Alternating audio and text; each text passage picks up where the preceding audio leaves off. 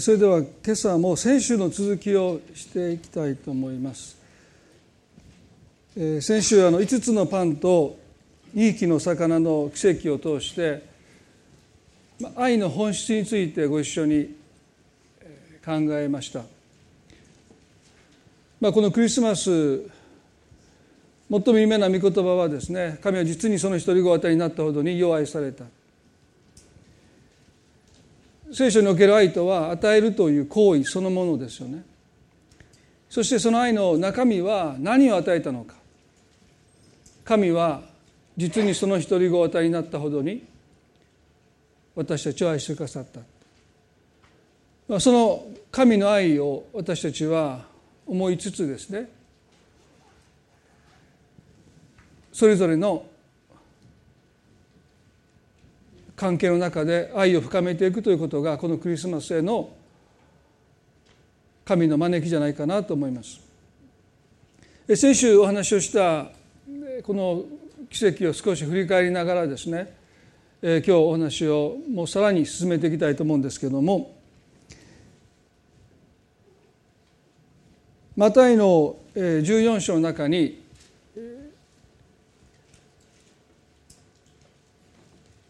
この奇跡は記されていますよね。ちょっと開きましょうか。マタイの14章。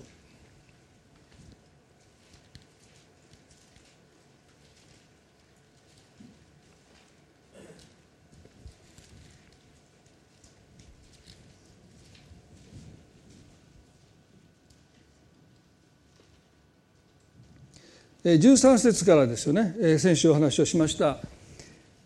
イエスはこのことを聞かれると船に乗って寂しい場所に退かれたわけですけれども、まあ、このこととは何かというといとこの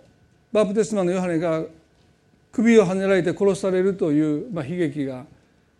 イエスの耳に届いた時に彼は一人になる必要を覚えて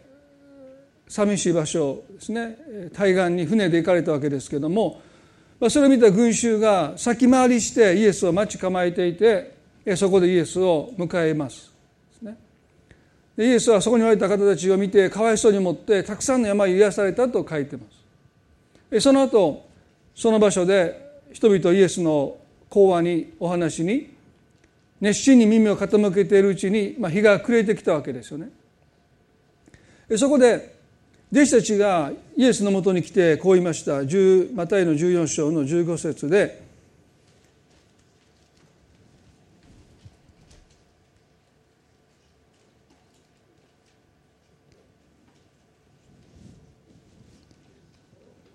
ここは寂しいところですし時刻ももう回っています。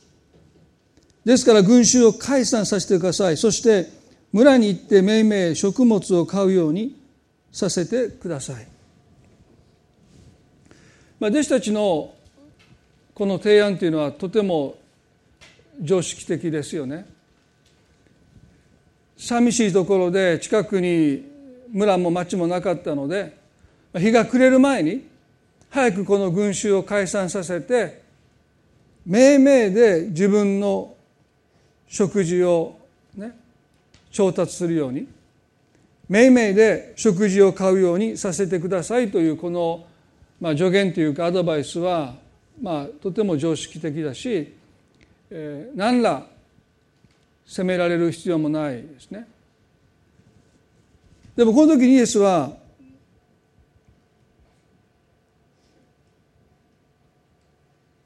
彼らに、まあ、驚くべきことをおっしゃったわけです。あなた方でお世話しなさいで先週もここを取り上げたんですけども今朝もこのことを少し取り上げてもう少しご一緒に学びたいんですけども弟子たちのこの提案の前提は自分の食事ぐらい自分で責任を持ちなさいという、まあ、自己責任ですよね。でこれ今も昔も変わることなく自分の食事自分の家庭それは自分で責任を負わないといけないというのが社会のルールですよね。ですから弟子たちのこの提案の前提は自己責任論です。自分の食事ぐらい自分で取るようにイエス様おっしゃってくださいとそう弟子たちはイエスにお願いしたわけです。ですから弟子たちの言ってることはとてもまっとうなことを言ってるわけです。にもかかわらずイエスは弟子たちに向かってあなた方でお世話しなさいとおっしゃったそしてまあ結果から言うと神様がイエス様が奇跡をなさって男性だけで5,000人妻、まあ、女性子供を入れると1万人以上の人たちの空腹が満たされるという奇跡を行ったでも考えてみればイエスのなさった奇跡の中である意味でこれほどあんまり必要のない奇跡はないんですね。お腹が空いたぐらいね我慢すればいいんですよそうでしょ皆さん。ああお腹空いたって言ったらいちいち奇跡をイエス様にしてもらう必要がないんですよ。死ぬわけじゃないしましてやね彼らの多くは病気を抱えてここにやってきました。そしてイエス様がお疲れの中昇進でいとこのヨハネが殺されたという心の悲しみを抱えながら彼らを癒してくださったんですね。だから多くのものは抱えていた病気が癒されるという恵みに預かってその上イエス様の素晴らしいお話をもうおそらく何時間も聞かせていただいた上に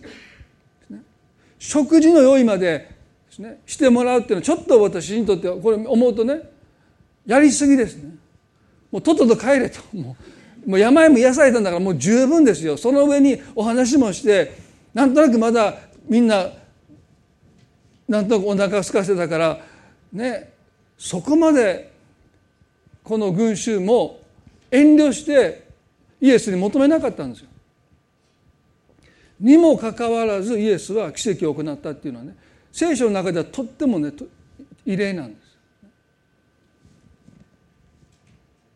ある奇跡は必然的です。もうそれがなきゃ命が失われる。それがなきゃもう生きていくのが苦しくて苦しくて耐えれない。家族と二度と会えない。まあいろいろな奇跡の中でイエスは本当に人を助けましたけどこのことに関してはねお腹が空いてるだけですから別に奇跡なんて必要ないって言えばないんですよにもかかわらずなぜイエスはこの奇跡をなさったのかということがとっても重要です。まず一つに1万人以上のお腹を空かした人たちの空腹が満たされたという奇跡も大事なんだけどもそれ以上に彼らが共にパンを分かち合ったそして共に満たされたという経験こそが最も大切です。これがイエスの奇跡をなさった真の目的です。もちろん神様は備え主ですから私たちの必要を十分に満たしうるお方だということをお示しになるという奇跡の目的もあったでしょう。でもそれ以上に共にパンを分かち合う時にそこに一人として空腹のまま足りなくて飢える人がいなかったというですね。その経験というものをイエスは彼らにしてほしかったんだろうと思うんですね。マタイの6章の11節で主の祈りの中でイエスはこう祈るようにおっしゃいました。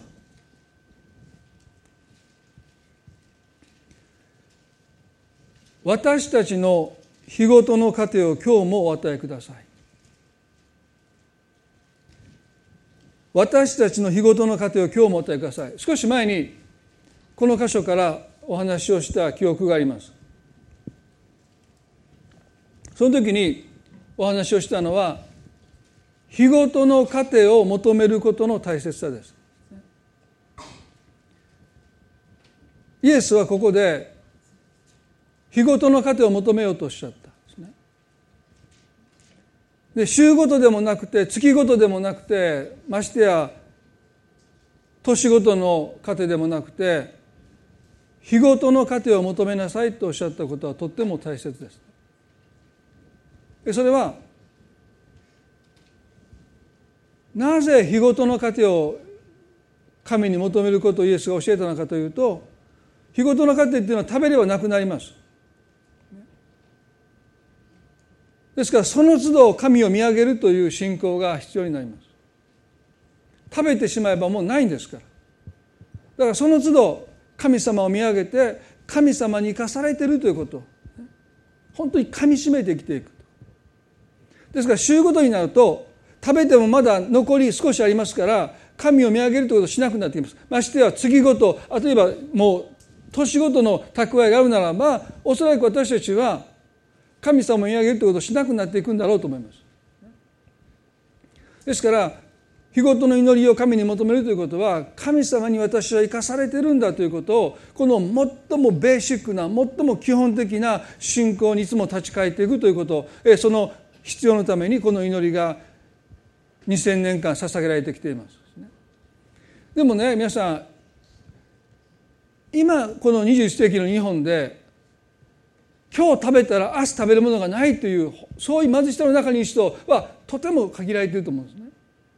おそらく皆さんの中で今日家に帰って今日の夕食食べたらもう明日家に食べ物がないという方はおそらくおられないんじゃないかな。まあカップヌードルか米びつに米か、ね、何かはあると思うんですね。その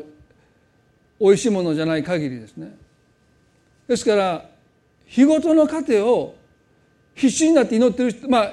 おられるかもしれません、ね、でも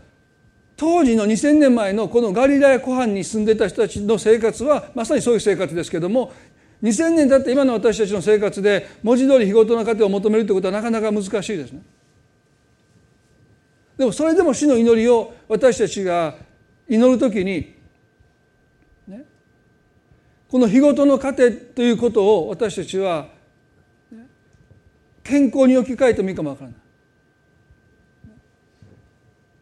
もし明日起きてもうしんどくて起き上がなくて会社に行けないかもしれない。だから私たちは日ごとの糧を文字通りのパンとしてではなくて健康に置き換えて祈ることは必要だと思いますね。あるいは仕事が明日も備えられていること。日雇いの仕事をなさってなくたって明日私のために仕事が備えていることを神に祈るということは私たちが今日ごとの糧を神に祈っていくという信仰に通ずるところがあると思いますね。ですから私にとってはまさに食べ物を祈るというよりもこの健康が支えられてそして仕事が備えられていることをですね。まあ時々母がね、まあ、家に来て食事の準備をしてくれる時にですねまあ牧師としていろんなことが重なってですね大変だなという思いの時にちらっとそういうこと言うとですねその仕事が、ね、あるだけ感謝しなさいって、まあ、今になっても言われるんですね。はい分かりましたって言うんですけど、ね、仕事があるだけでも感謝しなさいってなんてこと言ってんのって言ってバシッてあそんな別に愚痴言ったつもりじゃないんだけどポロッと言ったことに対して結構鋭く突っ込んでくるのでねあんまり言わないようにしてるんですけど、まあ、おばあちゃんいなくなったこの母親にねあんまり母親祖母がいる時言わなかったんですけど、まあ、いなくなってからなんかそういうこともたまに言われたりしてですね。分かってるんですけどね。でもそうだな。もう健康が備えてること仕事があることをですね。そのこと自体日ごとの糧として私たちは神に祈りそして与えられていることに神に感謝していくということをね忘れないでいたいなと思うんです。でもね今日皆さんにお話したいことはねここでイエスがおっしゃったことは私たちの日ごとの糧今日もお与えくださいと祈りなさいとおっしゃった。私の日ごとの糧ではなくて私たちの日ごとの糧を今日もお与えくださいと祈りなさいとおっしゃった。これとっても大切なことですよね。私の日ごとの糧じゃなくて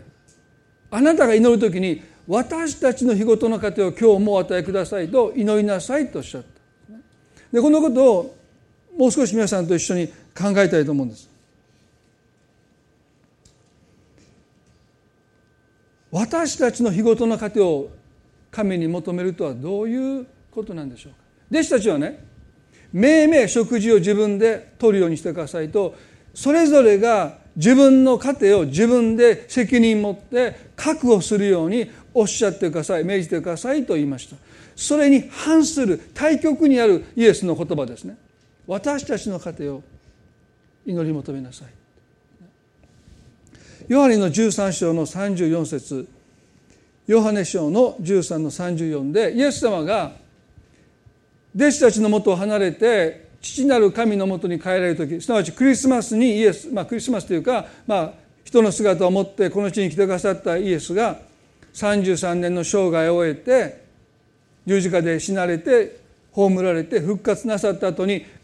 父のもとに帰っていく前に弟子たちにこの戒めを与えました。あなた方に新しい戒めを与えましょう。互いに愛し合いなさい。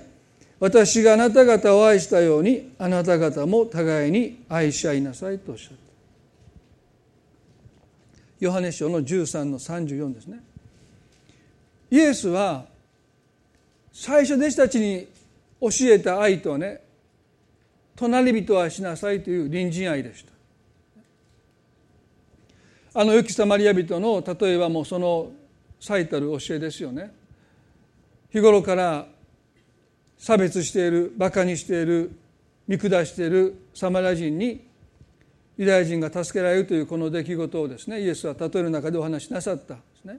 強盗に襲われて血を流しているユダヤ人を見てサマリア人がかわいそうに思って彼を助けます。高価なオリーブ油とブドウ酒を注いで傷の手当てをし家畜に乗せて宿屋に連れて行って宿屋の主人に解放を願います、まあ、その日彼が一晩中その人の面倒を見て解放してあげてそして自分の仕事をするために宿屋を離れる時に代金を払って主人にお世話をお願いして足らなかったら帰り道に立ち寄って不足分を払いますとまで言って彼はその人に愛を示しますね。でもこの愛は隣人愛です。隣人愛の典型です。一方的なものです。その後彼らが仲良くなったとは書いてませんおそらくこのユダヤ人は傷が癒えたならば再びサマリア人を見下したんじゃないかなと思います、ね、まあもしかしてそのことで痛く感動してサマリア人に対する態度を改めてあるいはその人を突き止めてその人と友達になりましたという結末が待っていたのかもしれませんけれどもおそらくですねこれで終わりです。隣人愛というのは一方的な愛ですね。私たちキリスト者はそれぞれ置かれた場所で見返りを求めないで愛をイエス様が私たちに与えてくださったように与えていくというこの隣人愛の実践をイエスは私たちに教えられました。それはとっても大切なことです。でもイエスがこの世を去る時に与えた戒めとは互いに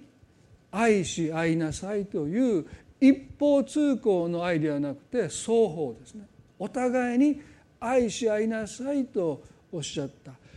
実にこの戒めがやがてこの地に誕生する教会の土台となりました。ですから教会の土台とは何ですか？もちろんイエス・キリストなんですけども教会の基礎を作っていくのはこの戒めです。隣人愛ではなくて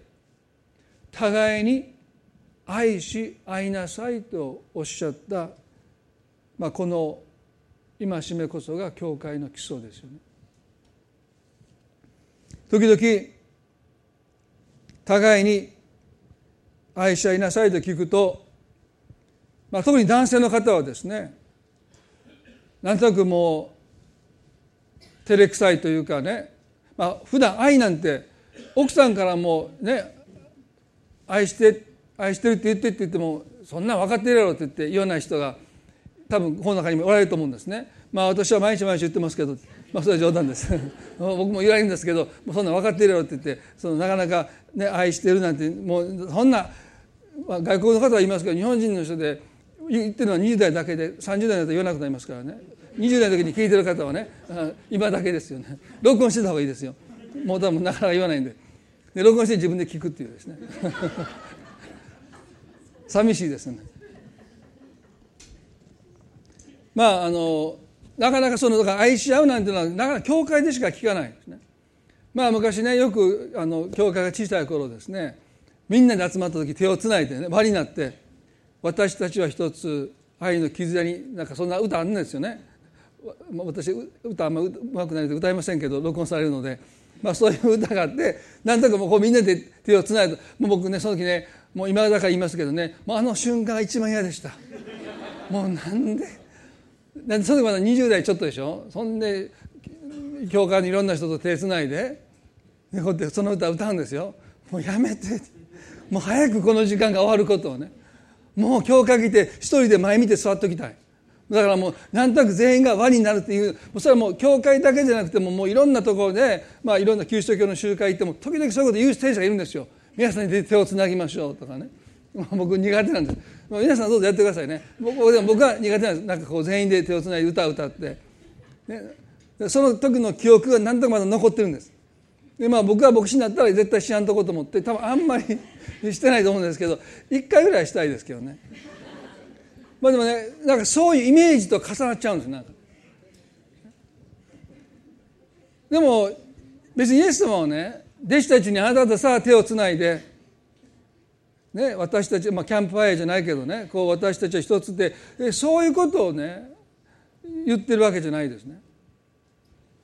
だから日本人特に4人の私たちにとってこの互いに愛し合いなさいという戒めは何とかピンとこないですね。なんとか恥ずかしい照れくさい。でも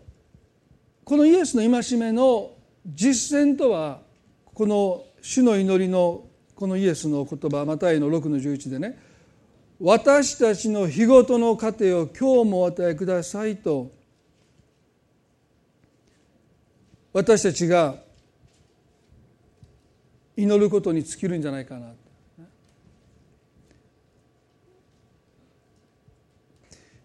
日ごとの糧っていうのは当時はパンでしたよね。で神にパンを求めるっていうことはまあイエスも子供がお父さんにパンを求めるということをおっしゃいましたけどもそれは何の遠慮もなく神様に私たちが大胆に求めることの一つですね。まあいろんなものを私たちは求めていて書いてますけど中にはね時に求めることに対して躊躇する遠慮することもありますよね。でもパンを求めるってことに関して私たちは何の躊躇もいらないですね。子供が「今日のご飯何?」って、まあ、うちの奥さんに僕に聞くときにその言葉には何の躊躇もありません。ね、ありがとう養っていただいてありがとうございますなんてそういう気持ちもみじんもないと思いますね。もう当然のように食事を求めます。家庭を求めますね。なかったらまだとか。ね。時々イラッときますけど何の手伝いもしない、ね、洗い物もこっちがして。そして時間通り用意しなかったらまだって。ね。何様やと思いながらですね。あでもまあ子供は、ね、家庭を求めることはまあこういうもんだろうなってもうちょっと求め方はあると思いますけど。で私たちが神様に糧を求める日ごとの糧を求めるパンを求めるということにおいて何の躊躇もためらいも必要ないですね。大胆に。その時のあなたの信仰状態がどうであれですね。調子よくても悪くても私たちはそれに関係なく神にパンを求めることができます。でその時にですね要は私たちがなくてはならないものとしてパンを神に求めるその祈りの中に私たちの糧あなたが神様もうこれだけはなくてはなりませんとあなたが必死になって神に求めるその祈りの中にあなたの周りの人を兄弟姉妹を招いていきなさいというのがこのイエスの教えです。私の日ごとの糧を祈っていた私たちが教会というキリストの教会に加えられる時に私の家庭の中に私たち加えていくですから何か特別のために兄弟姉妹が教会の私たちが祈り合うということも必要です。でも互いに愛し合うとは何か特別な危機的な、ね、状況の中で心を注ぎ出して祈るということよりもあなたが神の前に家庭を祈る時になくてはならないものを神様に訴える時にその祈りの中に他者を教会の方々を招いてあの人にも神様はどうかこの家庭を備えてください。この安らぎをあの方の心にも今日備えてくださいと私たちの糧として神に祈るという実践なんですね。これがキリストが教えられた互いに愛し合うという祈りの実践なんですよね。まあ最近ふと思ったことですけれどもまあこの季節にですね普段自分では自分たちでは買わない美味しいものをいただいたりした時ですね。今長男がちょうど下宿で大学の近くに住んでて朝も食べない夜も食べない昼の学食だけで食事をしてるから前帰ってる時はちょっと痩せてたんですけどもね。まあ私母性がそう言って誰かが言ってましたけど。まあ本人もちょっと書きましたけどね。別に母性が強いってそういう悪い意味じゃなくてですよ。でもあこのね美味しいものは自分たちだけで食べる時にねあ長男もねこれ食べれたらいいなと他の家族が考えてるかどうか分かりませんけども。私は時々ふと思うんですね。あこんな美味しいもの自分たちだけ食べるんじゃなくて、ね、あ一緒に食べれたらいいなっていうふうにちょっと思ったりします。いつも思うわけじゃないですけどもふと思ったりしますね。でもそういうことなんだなと思うんです。私たちの糧としてね。そこにいつもあの人もこの恵みに預かれたら幸いだなって。あの人もあの人もあの人もって私たちが自分が神様に祈る時に求める時にその祈りの中にあの人もこの人もそしてあの人もって言って私たちがその自分の食卓に多くの人を招いていく。そしてその上で神様に私たちの日ごとの糧を今日もお与えくださいと。実際に招いたらコストがかかりますよ。ね？でも心の食卓に招くのはただですから皆さん。ね？でしょ？10人招いたらえらいけけあの出費ですよ。ね、でも心の食卓は基本的にはただですから大いに招いていただきたいと思うんです。遠慮なく。そして豊かな食卓を皆さん毎日神の前に持っていただきたい。それが互いに愛し合うというクリスチャンの生き方です。ですたまにご自宅に招いてください。でもいつも毎日あなたの心の食卓にゲストを招いていただきたい。全員のもう一度に全員招くのは無理ですね。でもね神様はおそらく皆さんの心にある人の顔を思い浮かばせてくださると思うんです。ね、あの人を招きなさいふとある方の顔が浮かぶときにあこの方を今日神様私の心の食卓に招いてほしいと神様が願っているんだな。その時にどうぞその人をあなたの心に招いて主よどうぞこの方を覚えてください。今どのような状況で何に悩み何に苦しんでいるか私は分かりませんが今日私はその方を私の心の食卓にお招きしその方のために神様私たちの家庭を今日もお与えください。どうかあなたが私にくださっているこの平安と喜びをどうかあの方と一緒に今日分かち合うことができますように。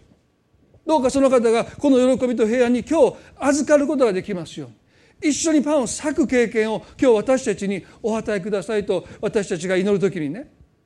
私たちは互いに愛し合いなさいというこの戒めを文字通り実践してるんだということですそしてね次の週にあなたがもしその方を教会で見かけた時にその方がいつもと違ってなんとなく嬉しそうにされているならば皆さんきっとあなた嬉しくなると思うんですよ。何をヘラヘラ笑ってんねやっては思わないと思うんです。ね、いつもあの人ヘラヘラヘラヘラしてるなって思ってたと思ったとしてですよ。でもあなたがそうやって食卓に招いて一緒にこの喜びをあんな方と分かち合わせてくださいと祈ってその方がニコニコしてたら多分その見方が変わりますよ。ヘラヘラしてないなっていう思いからねああ嬉しそうにされてるああ神様感謝です。あなたは私の祈りを聞いてくださったことを私は神様感謝しますって言ってもう全くその人に対する見方が変わっていってしまう。私たちの日ごとの糧を求める生き方を私たちがしていく時にそういう愛の関係がそこに深まっていくんだ。だからその日会って何を語って何をするかということに関してならば愛なんてそんな深まっていかないですよ。そんなにまあ合ってるっては合ってるんですけど合ってないっては合ってないですからね。でもあなたの心の食卓にその方をあなたがどれだけ招いたかによってその方への愛は深まります。その方は気づかないでしょう。でも少なくてもあなたがその人を愛する愛はその人が気づこうが気づく前が関係なくあなたの中で深まっていく。そうやってイエスは私たち愛してくださってる。私たちイエスと会ったことないでしょ実際には。でもこの方はいつもその心の食卓に私たちを招いて私たちのために祈っていてくださるから私たちに対して変わらない愛を深い愛を持っていてくださる。いや私は一度も会ったこともないし招かれたこともない。そんなことあんまり関係ないんですよ。イエスがあなたをご自身の心の食卓に招いて父をどうか彼らをこの人憐れんでください。祝福してください。一緒になって神の祝福をパンをキリストと共に分かち合うという経験をこの方がご自身の心の中でしてくださったということが私たちに対する愛そのものになっていくわけですから、ね、皆さんどうぞこの祈りを私たちが祈る時にそのことをイエスが私たちに求めておられるんだということをですね覚えていきたいと思います。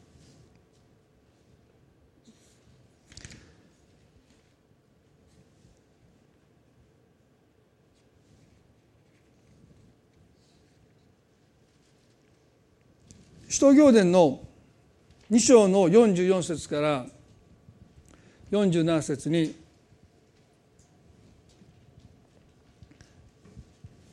世界で初めて教会が誕生した時に彼らはこのイエスが与えた新しい戒め互いに愛し合いなさいとおっしゃったこの戒めをちょっと真似のできない方法で実践しました。まあ、ラディカルというか過激というかでもこの彼らのキリストの新しい戒めに対するコミットメントですね献身熱い思いが教会を生み出したんですですから何にもなかったこの世界に教会が初めて生み出される時のエネルギーはですねもうそれは本当にすごいエネルギーです私たちは真にできないんだけどもでもそれが教会の原型なんだということを私たちはいつも知っておきたいですね。使徒行伝の2章の44で信者となった者たちはと書いてますけれどもイエスが十字架にかけられて葬られて3日目によみがえった後弟子たちの前にお姿を現された後40日経った後この方は父のもとに戻られましたよね。弟子たちは迫害を恐れて隠れていましたでもイエスは集まって助け主なる精霊の慶中来てくださるのを待ち望みなさいって言ってみんなが一堂に会して祈ってるところに精霊が下られて精霊満たされた時ですね。ペテロは今まで迫害を恐れて隠れていたのに大胆に群衆の前に出てあなた方が救い主を十字架につけたんだと、まあ、要は命取りになるような大胆な宣言を彼はするんです。そしてそんなこと言っちゃうと殺されるんじゃないかという恐れもあったでしょう。でも精霊満たされたペテロはそのことをですねまあいわばもうはっきりと、ね、包み隠さずあなたたちが救い主を十字架につけたんだ。悔い改めなきゃならないというメッセージしたところ3,000人が救われました。1日ですよ3,000人。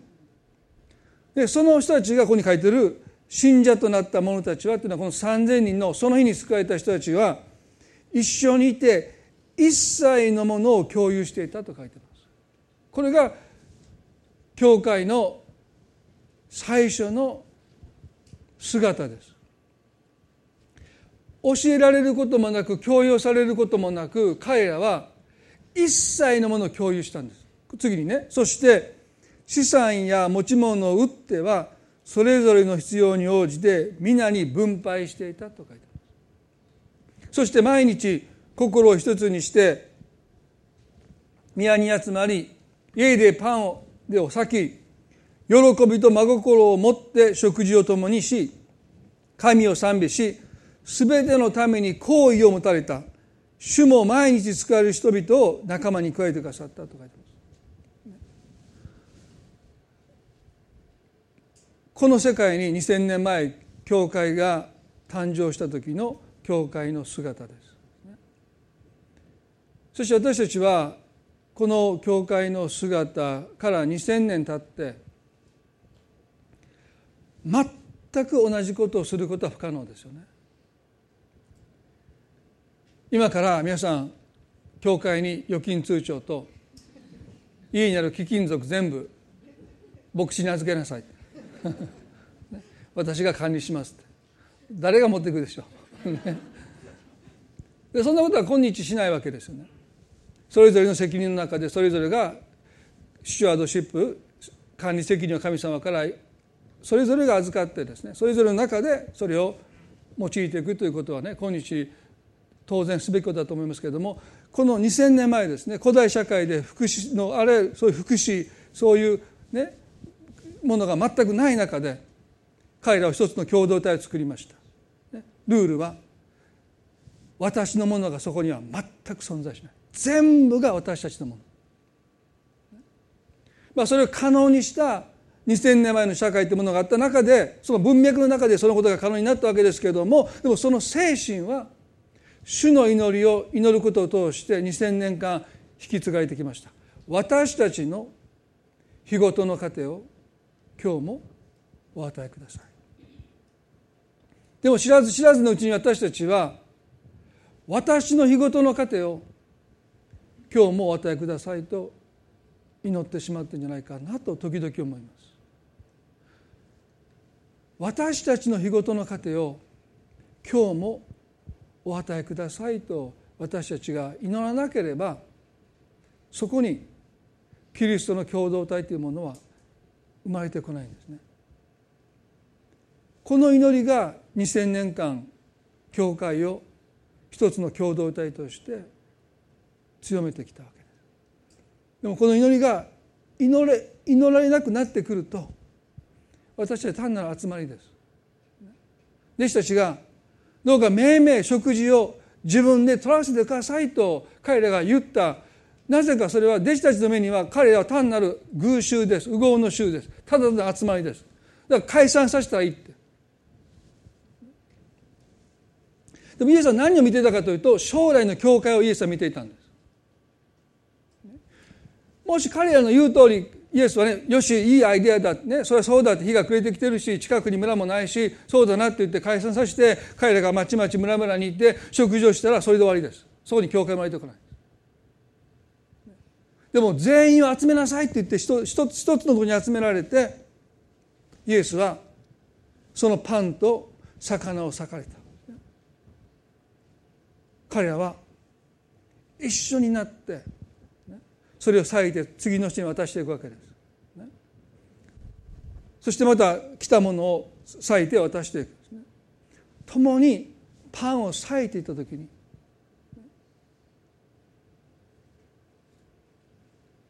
一人として植える人がいなかった。一人として植える人がいなかった。それどころか十人の籠いっぱいにパンが余ったというこの奇跡を経験したことがやがて地上に誕生する教会の一つの基礎になっていった。教会とはまさに私のものから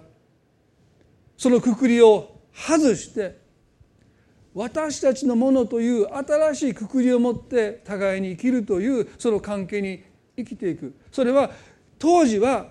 ね、所有物を共有するということで彼らはそのことを実践しましたけれども今日私たちは祈りの中で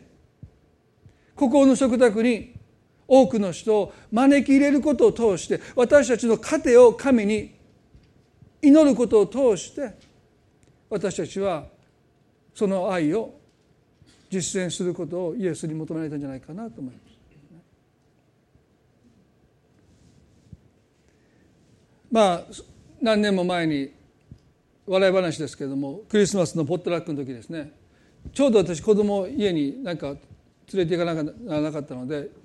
ポットラックの途中に家に戻って子供を連れてきたらですねおかずが全部なくなってたんですよ。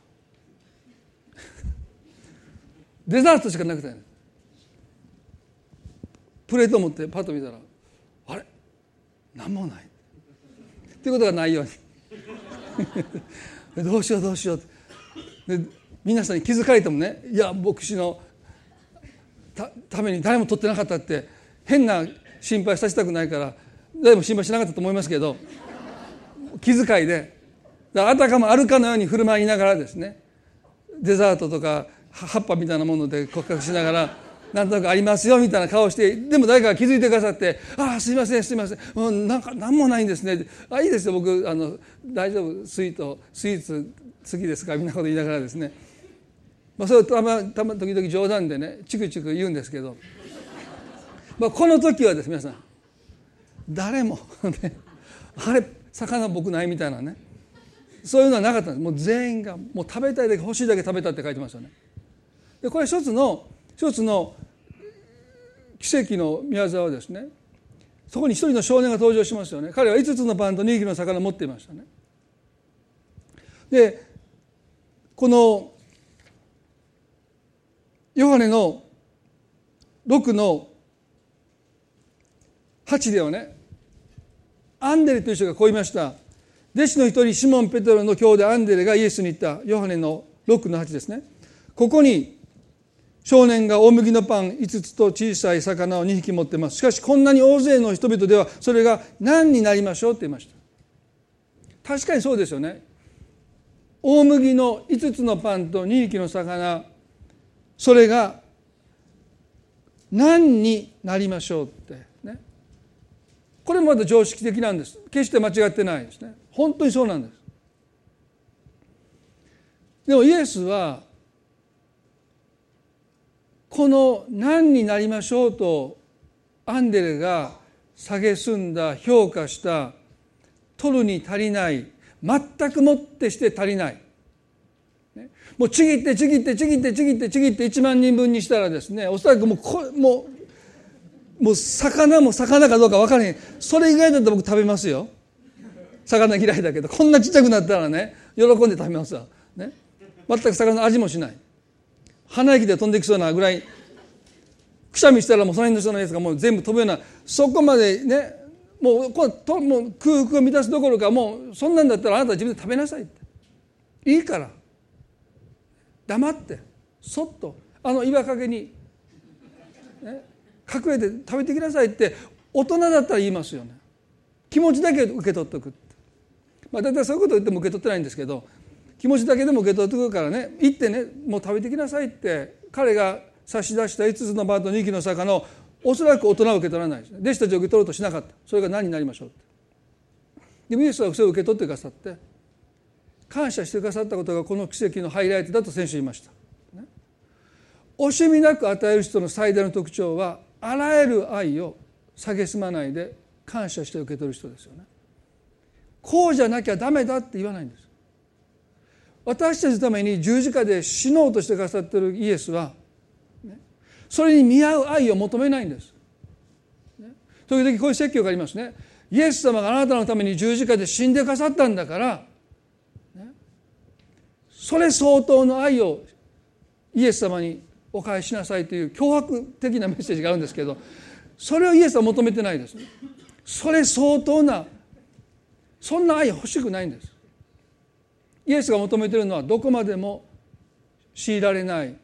自ら進んで何のプレッシャーもなく与える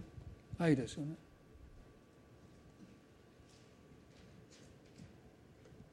この少年は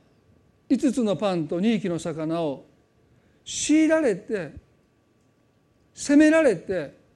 プレッシャーからイエスの前に持ってきたんでしょうか？決してそうじゃないですね。彼は僕の弁当というくくりを私たちの日ごとの糧というくくりにくくり直したんですね。皆さんねもし私たちが私がまず満たされて私がまず祝福されて私がまず整えられて私がまず幸せになって私の人生の問題が全部解決してから愛します。って言う言い続ける限り死ぬまで愛してないんですね。私には人に差し上げるものなど何もありません。私自身が欠乏しています。私自身がことで書いているのにどうして他の人のことなんか私考える余裕があるでしょうか？もう私は自分のことでもう精一杯ですという時に本当にそうなんです。そうなっていくんですね。少年も空腹でしたよね。でも彼は日ごとの糧を求めたんです。くくりを私から私たちに書いた時に何があったのか。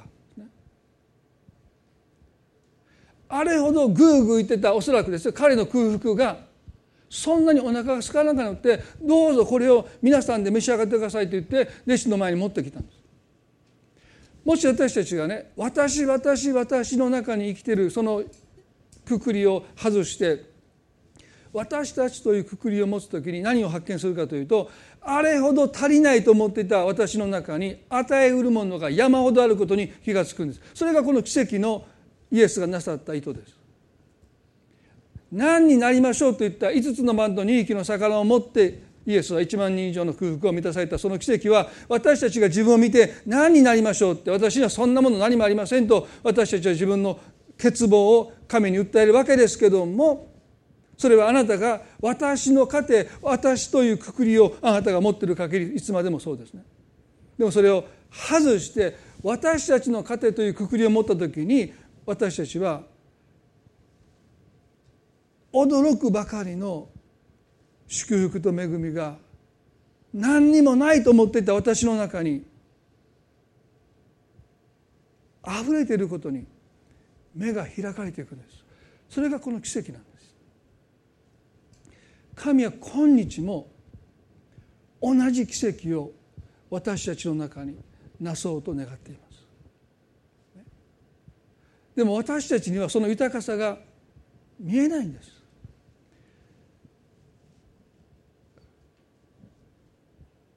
こんなに大勢の人々ではそれが何になりましょうって。全くもって足りませんって。弟子たちが言うように自分で食べた方がもういいかも分かんない。かえって煩わせるだけです、ね、でももしあの少年が言われるがままに5つのパンと2匹の魚を自分で食べたならば、ね、彼はそして多くの人は空腹のまま、ね、夜道を家路につかなければならなかった。ボン・フェファーという方はねこの箇所のことをこういうふうに言うんです。私たちが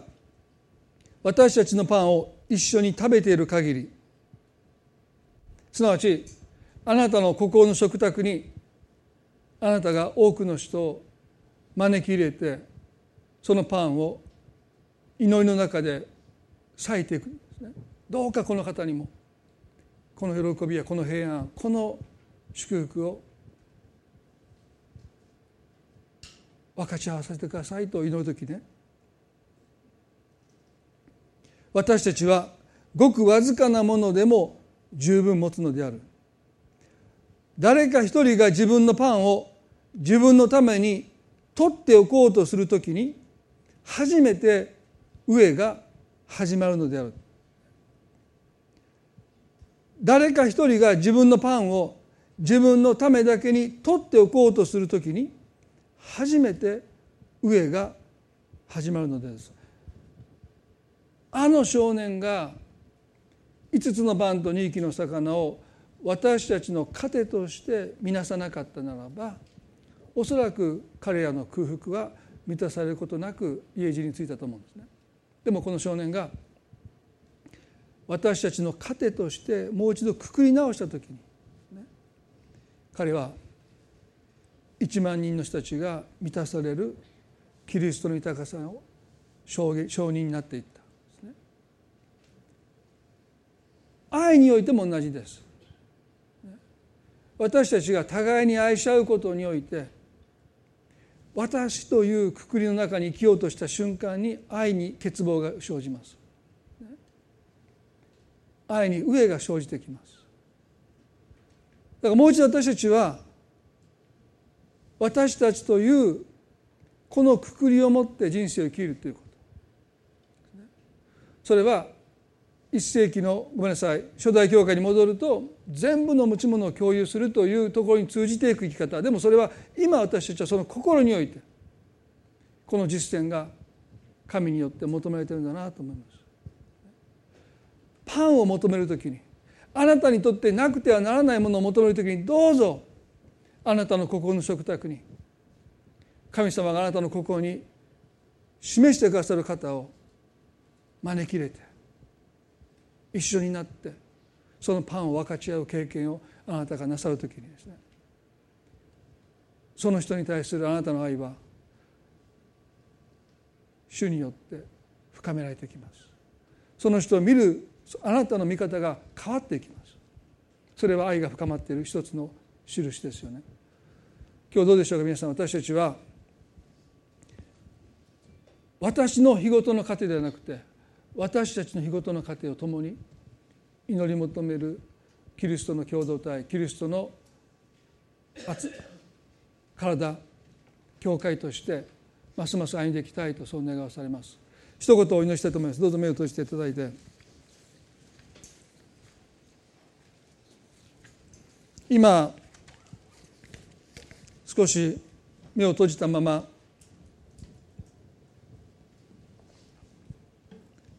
想像していただきたいんですね。あなたの心にテーブルがあって席が用意されていて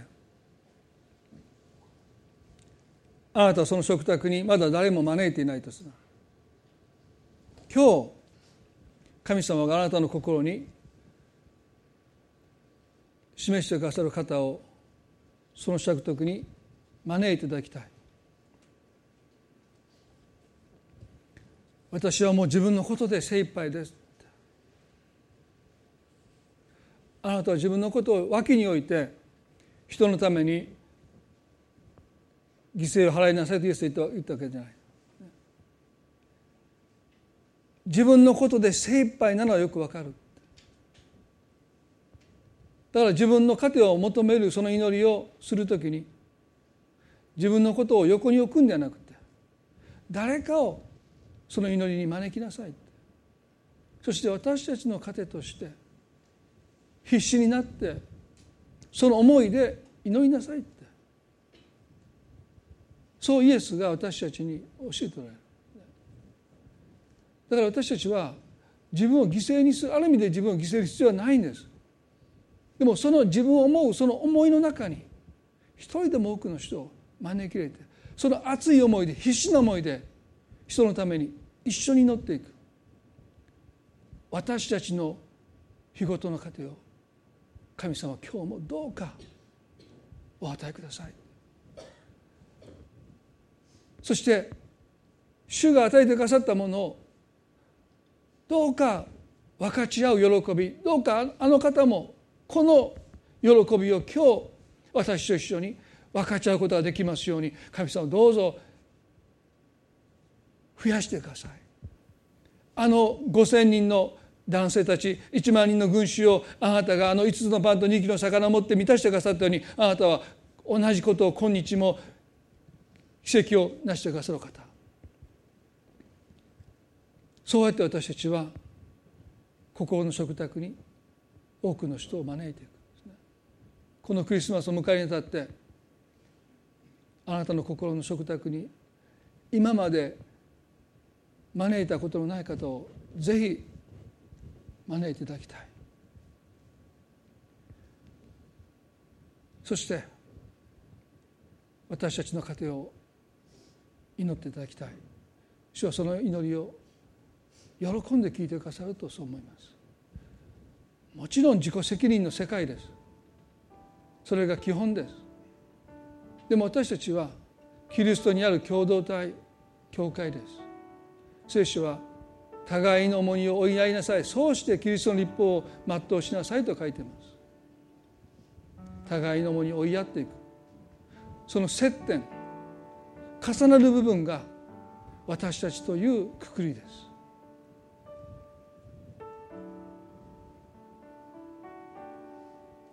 しばらく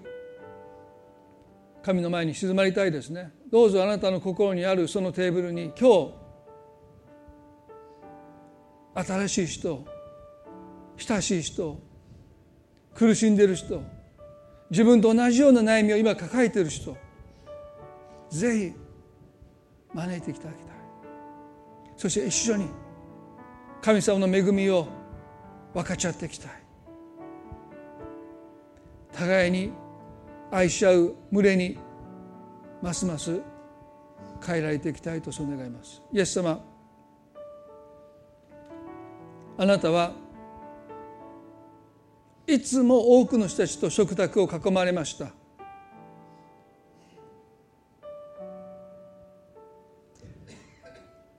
あの嫌われ者のザーカイのもとにイエスは今日あなたの家に行って泊まることにしてると言いました。そのことで彼は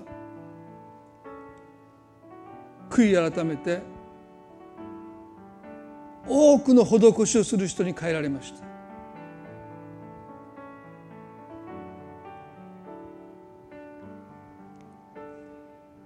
主よ私たちはいつもあなたが私たちを食卓に招いてくださり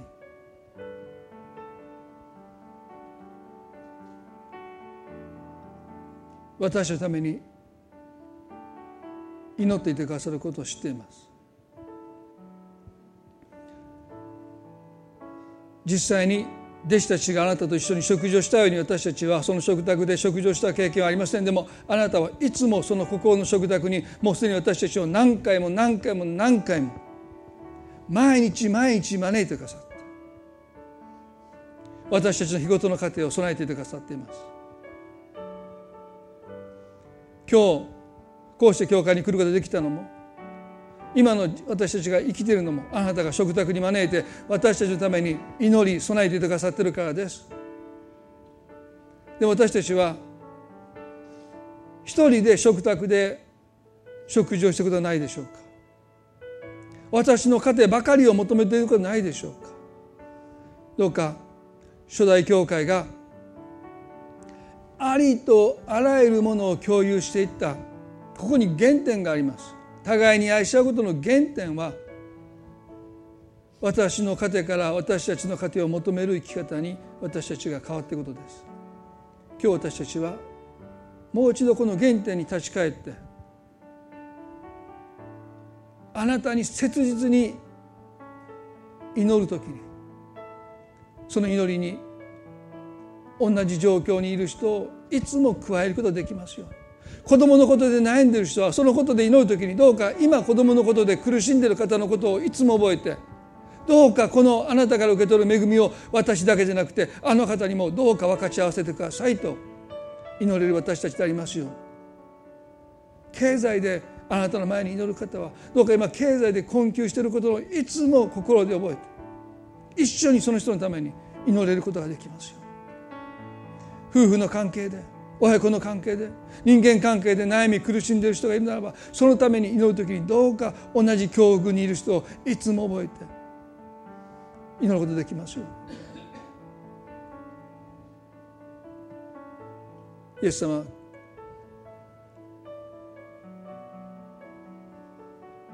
私たちはそういう人にますます書いてくださることを祈ります。私たちは週に一度あるいは月に一度二度しか会わない。しかし孤高の食卓では毎日顔を合わせるそういう一人一人でありますように。イエス様この戒めを私たちはもう一度しっかり受け止めて歩んでいきたいとそう願わされます。どうか一人一人をあなたが祝福しこのクリスマスを迎えるこの季節にこの愛に生きることをもう一度私たちに決心させてください。いよいよ来週25日クリスマスを迎えますがこの1週間特別にあなたがこの愛に生きることを私たちにもう一度教えてくださった。キリストが私たちを愛してくださったように互いに愛し合う私たちにますます変えられますようにこの礼拝を感謝し愛する主イエスキリストの皆によってこの祈りを見舞いにお下げいたします。それではどうぞ立ち上がっていただいて賛美を捧げたいと思います。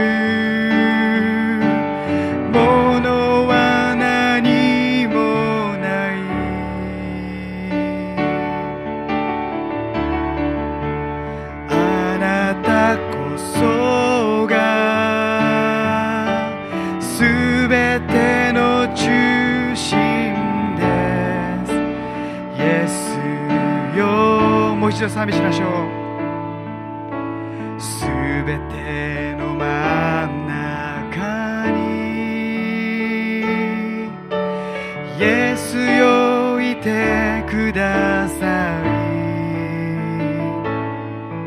世の初めから終わりまであなたが全て。人生の真ん中に。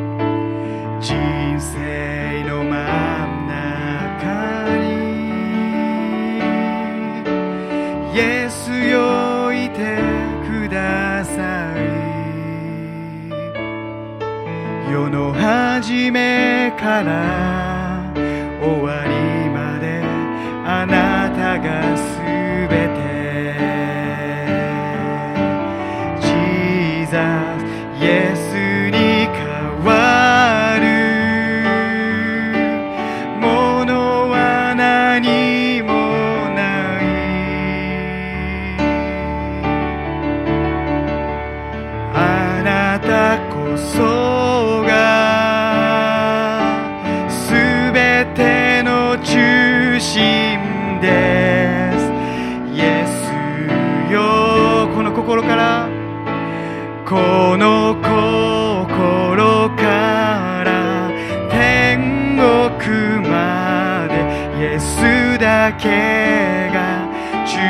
苦んです。すべてにおい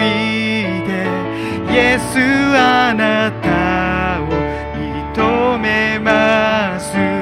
あなただけこの心からこの心から。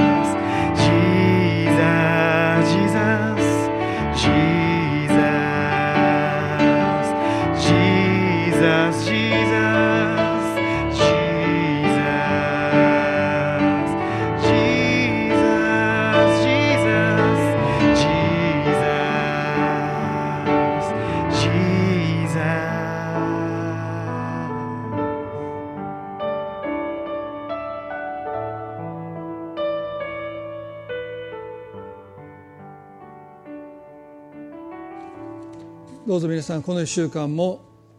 祈る旅ごとに心のテーブルに多くの人を招いてあなたの必要とともに祈っていただきたいなと思います。そのこと私たちはイエスからいただいた新しい戒めの実践として心を砕いていきたいなとそう願わされます。この1週間ですねそういうますます思いを持って過ごしていきたいなそして来週本当に共に私たちのためにこの世に来てくださったイエス様のご生誕をですねお祝いしたいなと思います。それではこの後洗礼式を行いますので、えーお時間のある方ぜひお残りになっていただいて共にお祝いしていきたいと思います。それでは互いに挨拶を持って礼を終わっていきたいと思います。